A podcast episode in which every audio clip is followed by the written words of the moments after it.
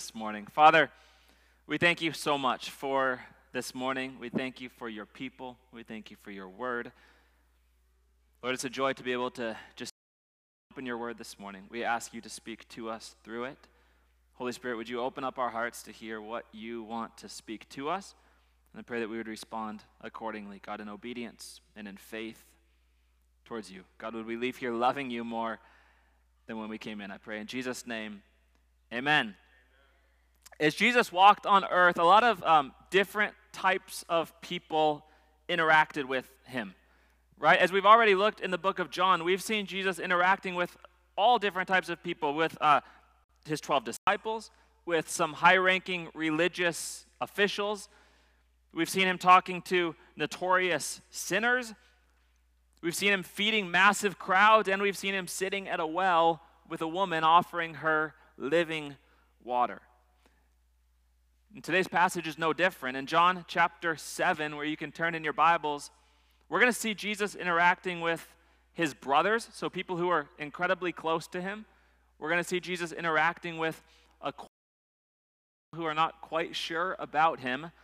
And then we're going to see Jesus interacting with some loud religious leaders. And as we observe each of these interactions, as we learn from each of these interactions, we're going to see that all of those people, regardless of their reality, have to make a decision about Jesus. And the reason that this is a good passage of scripture for us to look at this morning is that we too, each individually, need to decide what we believe about.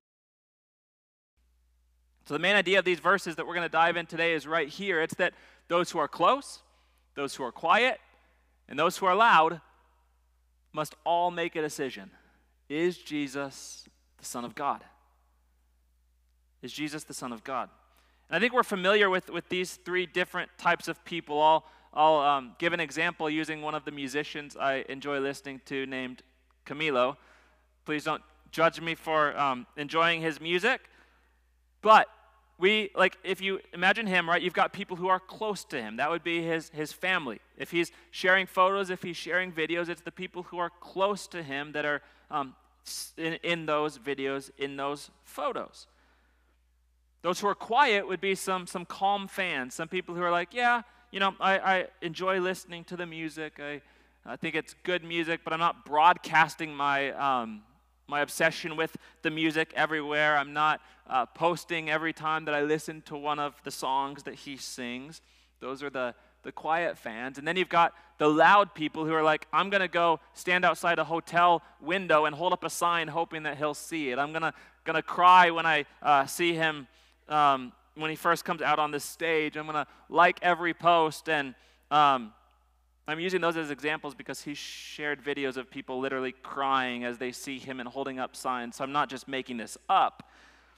But those are people who are like loud, right? Very boldly declaring um, what they think about him. But every time that he, as a musician, releases a song, all of those different groups of people need to determine how they feel about that song, right? Those who are close to him can be brutally honest with him because they can tell him they hate his music and they're still going to be his family. They're still going to be close to him. Those who are, are quiet would be like, well, I'm going to come to my own conclusion in my own time, and I'm not really going to share whether I like that song or not because no one really needs to know. Those who are loud would say, um, I'm going to blast on social media that I love this song. I listened to it the moment that it released, and, and I need everyone to know how I feel about it. But all this is a lot more serious when it's not just about a song, but when it's about Jesus. Right? Like, because people who are close, or people who are quiet, or people who are loud, everyone needs to make a decision about Jesus, and it's a huge decision. It's not just a decision of, do I enjoy listening to this song or not? It's, is Jesus the Son of God? Is Jesus Lord or is Jesus some crazy person or some person that I don't really care about? Everyone needs to determine what they believe about Jesus, and that decision of am I going to trust in Jesus or not determines everyone's eternity So I want to ask you as we dig into these verses consider where you're at today. What do you believe about Jesus? And As we begin to, to discuss that, as we begin to think about that, we're going to join the story in John chapter 7 and verses 1 through 9. So you can follow along in your Bibles or it will be up on the screen. It says that after this, Jesus went about in Galilee. He would not go about in Judea because the Jews were seeking to kill him. Now the Jews' feast of booths was at hand. So his brothers said to him, Leave here and go to Judea, that your disciples also may see the works that you are doing. For no one works in secret if he seeks to be known openly. If you do these things, show yourself to the world. For not even his brothers believed in him.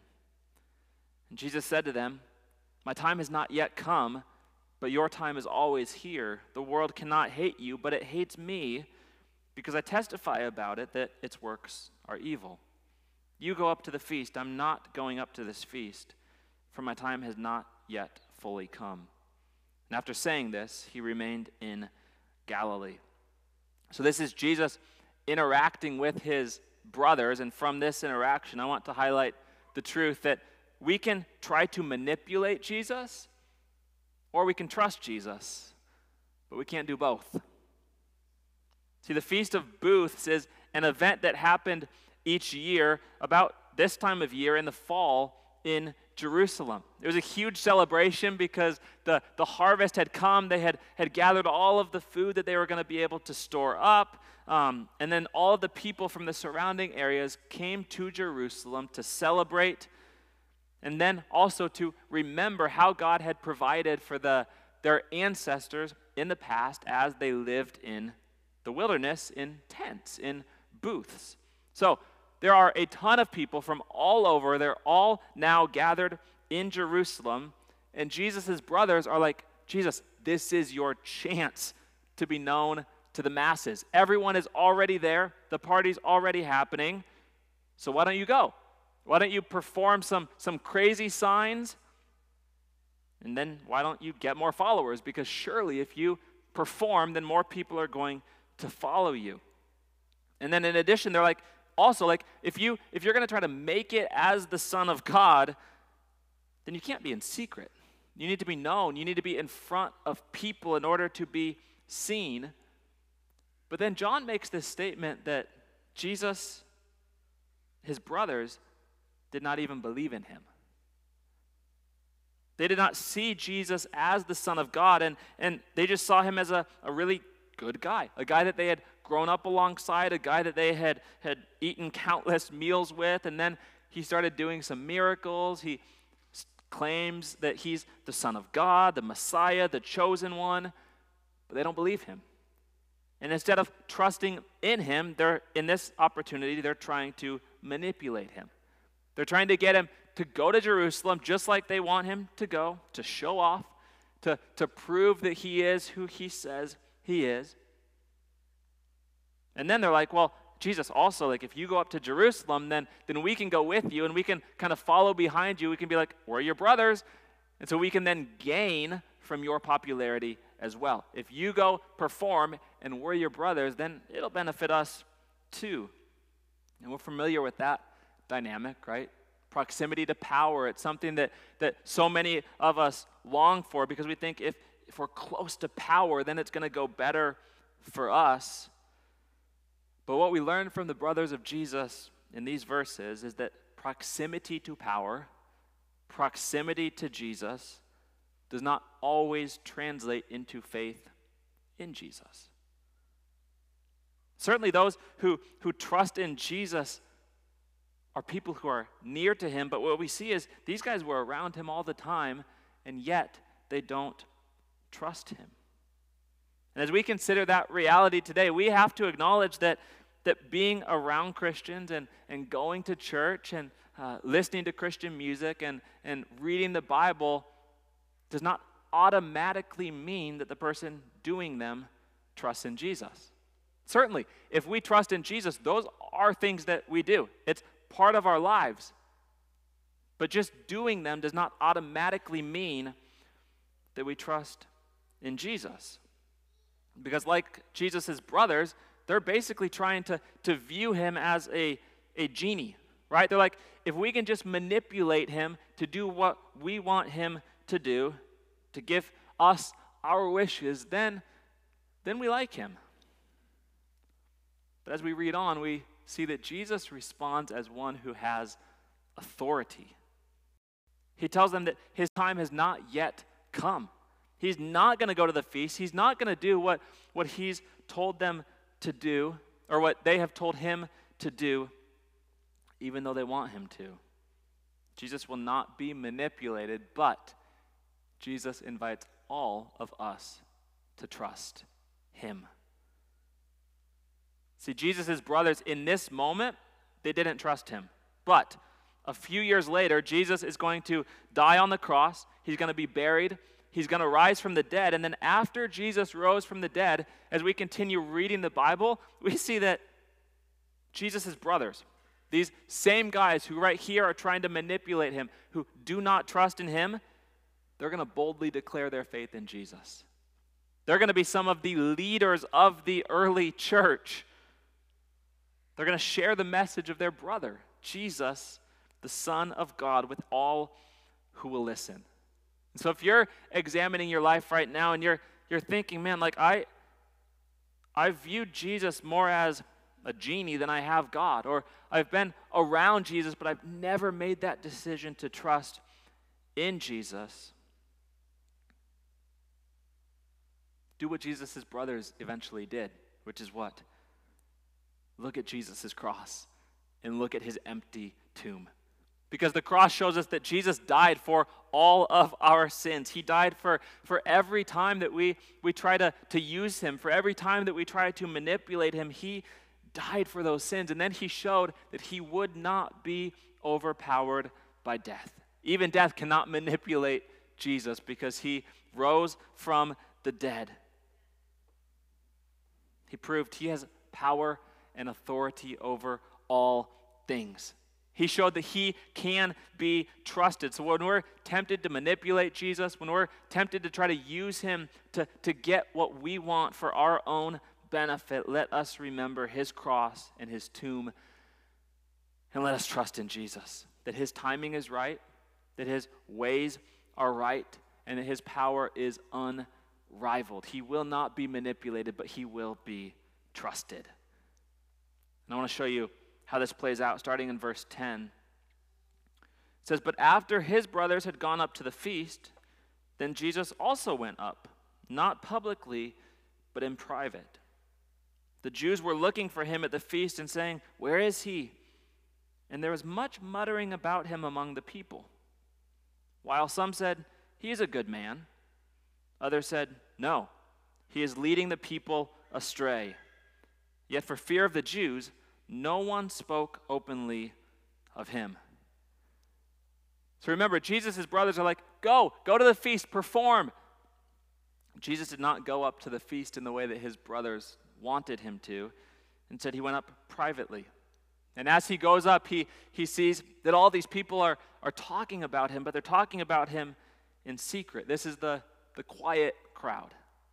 Those who are kind of muttering among themselves, talking among themselves to one another, but, but not wanting the public to know what they actually think of Jesus. We see that some view him favorably, others view him as a threat. But everyone is trying to fully figure this guy out. Who is this guy? What is he all about? we learn from these verses that we can try to fully figure Jesus out, or we can trust him. We can't do both. See, Jesus had, had done many miracles. He had already given public teachings, he had already given private um, conversations. And people know about him. People have heard about him, and, and they're trying to figure him out. A few of them think he's a good guy, no problem at all. Others think he's a threat because he's leading the people astray. But regardless of what they think, they're, they're not yet confident enough in their, their view of Jesus to, to publicly um, communicate what they think about him. And again, we're familiar with how this plays out. I'm going to use as an example um, Scott Frost, Nebraska's ex football coach. Um, for the last few years, there were conversations happening in private about him, about his coaching, about his, his abilities. And I listen to sports radio sometimes, and, and it was interesting. The week that he got fired, they, they kept talking about people who were calling in to, to publicly say what they had been saying in secret for years. And these individuals had views. They were trying to figure things out. They were talking among themselves, but they did not feel confident enough in those views to, to publicly declare them until the firing opened the door. And then they would. And see, whatever we think about Jesus, whether we're like, yeah, he's a good guy, um, he's a threat, he's a crazy person, or he's the Son of God, our views on Jesus cannot remain to ourselves forever. This is one of the reasons that, that God gave us baptism as a sacrament in the church. Baptism is something that, that we do not just to, to do it, but we do it because it's an opportunity to publicly confess, publicly declare, my faith is in Jesus. What I think about Jesus is that he is my Savior and that I trust in him. When people are getting baptized, they're, they're publicly proclaiming that truth. I trust in Jesus. They're not saying, I finally figured everything out. I now understand God perfectly. I could explain the Trinity to you in a beautiful way. Um, I've made it. That's not the declaration of someone getting baptized. Instead, every person who gets baptized is declaring, I was dead in my sins, but I believe that Jesus died for my sins. I trust in him, and I have been forgiven. It's a declaration of the grace of God that He's opened a heart to believe that Jesus truly is the Son of God. And we've seen that grace on display in our first year and a half as a church. We've had 15 people who have said, I'm going to make that declaration that Jesus is my God. I'm going to trust in Him. Jesus saves. So we need to be encouraged. We need to know that Jesus can be trusted. Even though, yeah, we would love to fully figure him out. We would love to know exactly his, his timeline on everything. We would love for every single one of our questions to be answered. But if we could fully figure him out, we would not need faith. But while we're here on earth, we, we need faith. We have this joy of trusting in Jesus. That, yeah, we don't always know why he does what he does. We don't always know when He's going to answer the prayers that we've been praying. But we know this we know He's God, we know He's good, we know He's powerful, and we know that He can be trusted. That's faith. And as we make our faith known, as we publicly share our faith about Jesus to those around us, then it gives the people who are around us an opportunity to make a decision about Jesus too. And that's what we're going to see with the loud crowd starting in verse 14. It says, About the middle of the feast, Jesus went up into the temple and he began teaching. And the Jews therefore marveled, saying, How is it that this man has learning when he's never studied? So Jesus answered them, My teaching is not mine, but his who sent me. If anyone's will is to do God's will, then he will know whether the teaching is from God or whether I am speaking on my own authority. The one who speaks on his own authority seeks his own glory, but the one who seeks the glory of him who sent him is true, and in him there is no falsehood. Has Moses given you the law? Yet none of you keeps the law. Why do you seek to kill me? Then the crowd answered, You have a demon. Who is seeking to kill you? Jesus answered them, I did one work, and you all marvel at it. Moses gave you circumcision, not that it is from Moses, but from the fathers. And you circumcise a man on the Sabbath. If on the Sabbath a man receives circumcision so that the law of Moses may not be broken, are you angry with me because on the Sabbath I made a man's whole body well? Do not judge by appearances, but judge with right judgment.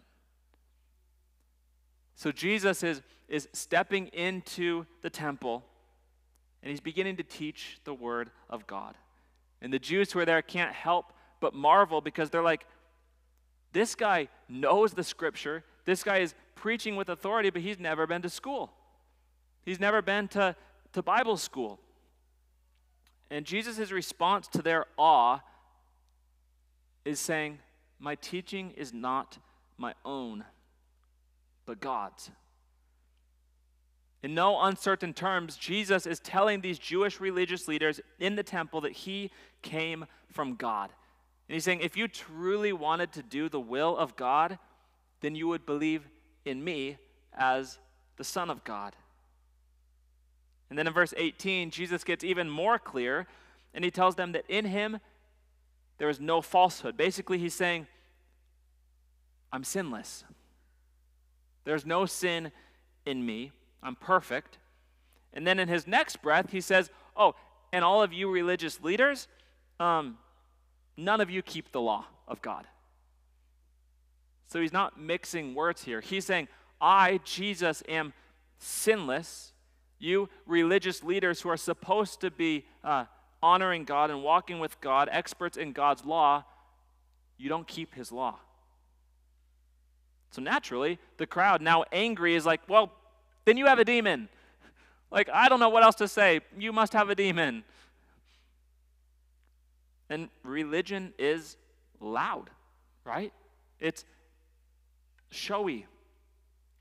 But this interaction shows us that we can trust in our religion or we can trust Jesus. But we can't do both. Because these loud religious leaders who, who had the religion figured out, they looked perfect.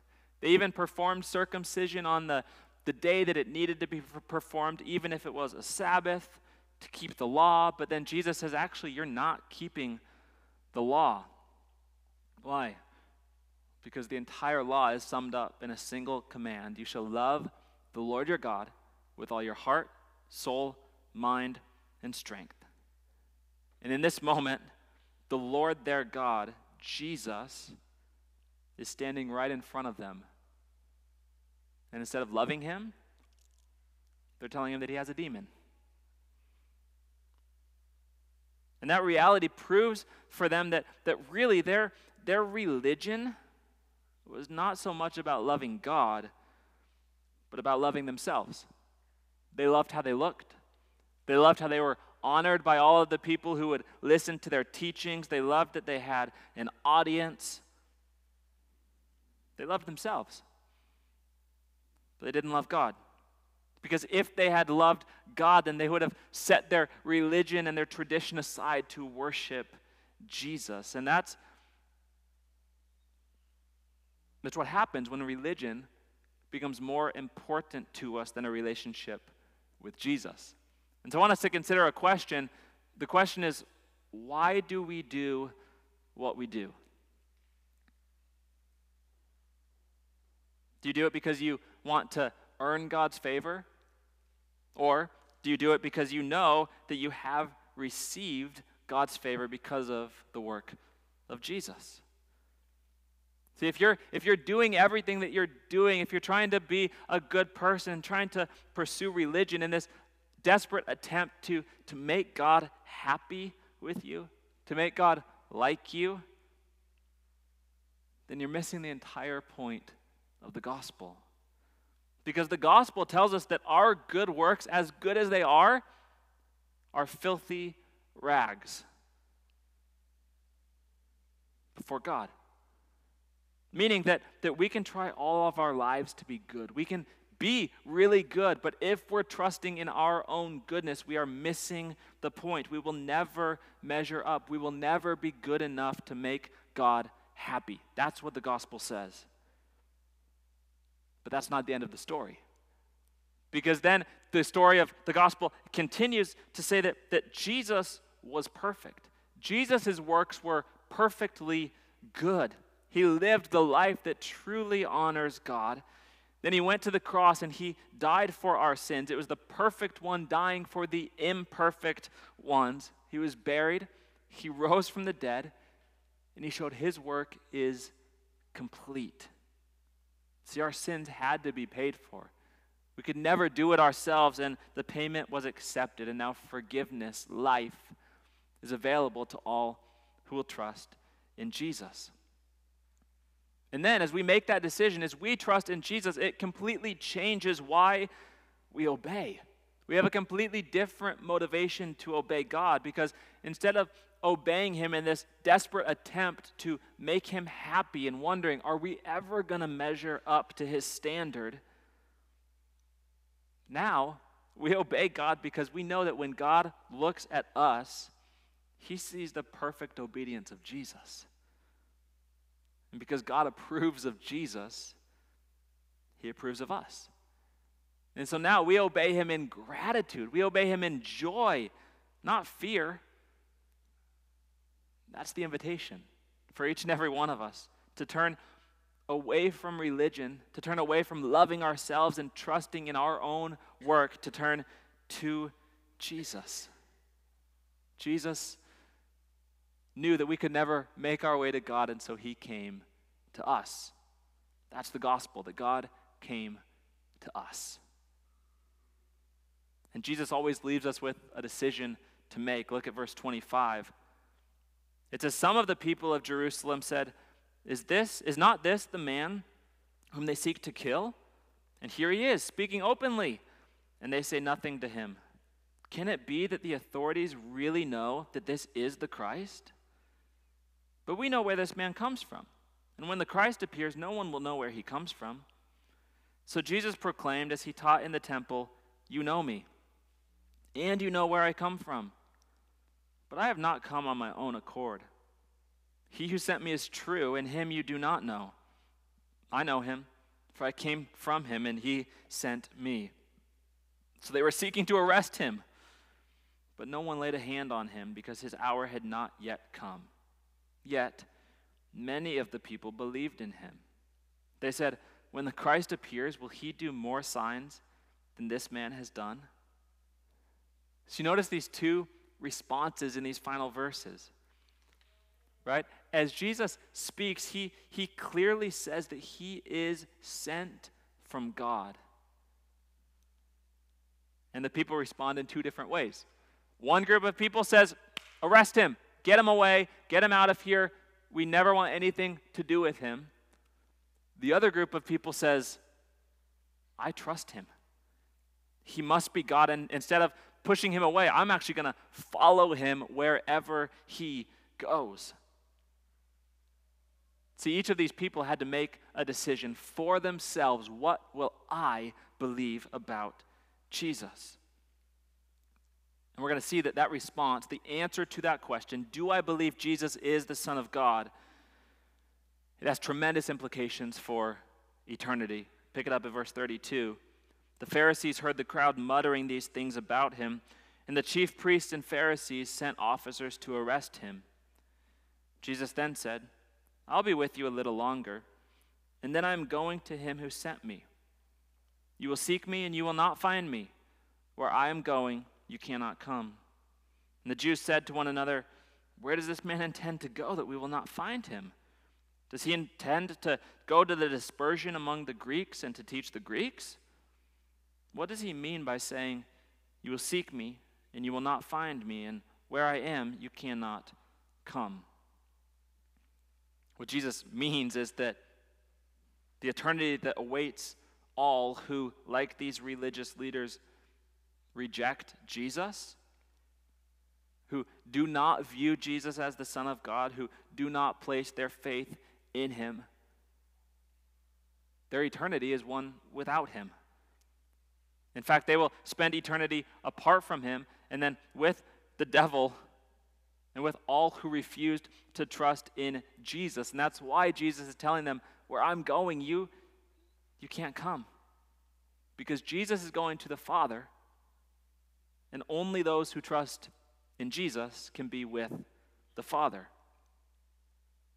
See, the eternity that awaits all who reject Jesus is really them getting what they want. If they don't want Jesus, if they don't want to trust in Him, then for all of eternity, that can be their reality. paying for their own sin apart from Him in torment forever. That's the penalty of sin. But I don't want that to be the eternity that awaits any of us.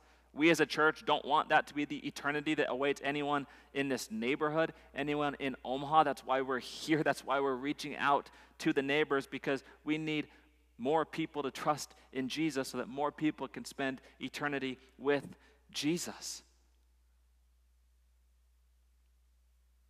That's why he came. That's why Jesus revealed himself as the Son of God, and that's why he died for you and for me. So this morning we've seen that those who were close to Jesus, they, they tried to manipulate him. Those who were quiet, they, they tried to fully figure him out. Those who were loud, they tried to arrest him and to put him away. But Jesus is powerful over all. And as we keep reading in the gospel accounts, what's, what's beautiful is that we learn that many of those who were close to Jesus ended up trusting in him and are now with him in glory. We find out that many of those who were in these, these small crowds who were muttering among themselves, trying to figure Jesus out, eventually trusted in Jesus and are now with him for all eternity. And as we continue to read, we see that some of these loud religious leaders, even Nicodemus, one of the leaders of the Jews, end up trusting in Jesus and are with him for all of eternity. And that tells us that if you are listening to this message, it's not too late to trust in Jesus. The door is still open, the opportunity is still there. You can make that decision to trust in him. And for all of us who do trust in Jesus, we have this hope that we're going to be with the Father. And that hope changes our lives here on this earth. I want to close with Jesus' words in John 14, starting in verse 2. when Jesus tells us exactly where he's going. He says, In my Father's house are many rooms. If it were not so, I would have told you. Or would I have told you that, that I go to prepare a place for you? And if I go and prepare a place for you, I will come again and will take you to myself that where I am, you may be also. And you know the way to where I am going. But Thomas said to him, Lord, we do not know where you are going, so how can we know the way? And Jesus said to him, I am the way, and the truth, and the life. No one comes except through me. As we speak in this moment, Jesus is with the Father. Jesus has made a way through his blood. He said, I am the way, I am the truth, I am the life. So, for each of us, maybe we're close to Jesus, maybe we're kind of quiet about Jesus, maybe we're, we're loud about Jesus, but we all must make a decision Is Jesus the Son of God? Am I going to turn from my sins and trust in Jesus to forgive me? We must make that decision and if you're ready to make that decision today, if you have not yet, I just invite you to pray with me as we close. Say, Jesus, I know that I have sinned against you. I've heard this morning about your goodness, that I could never measure up to your standard and I could never be too far for you to die to forgive me. And so, Jesus, I trust in you this morning, turning from my sins and placing my faith in you. God, I pray that you would fill me now with your spirit, that you would change my heart, that you would change my life. Jesus, thank you for dying for me. Thank you for giving your life for me. And Lord, I pray for each and every one of us as we consider these realities, Lord, as we consider this truth that as followers of Jesus, we have eternity with you awaiting us. God, I pray that we would not be deceived by religion pray that we would not get into the, the rut where we think that we have to earn our way to you. But Jesus, I pray that we would love you, that we would live in gratitude of the work that you have done. That we would remember the message that saved us is the, the same message that grows us closer to you, that we were in need of forgiveness. And you came, and you saved us, you rescued us, you forgave us and now we have the hope of eternity with you. Lord, you are so kind, so good. Pray that we would rest in that truth. And I pray, God, that you would give us opportunity as individuals and as a church to continue to share this message of hope with the world who needs it. In Jesus' name, amen.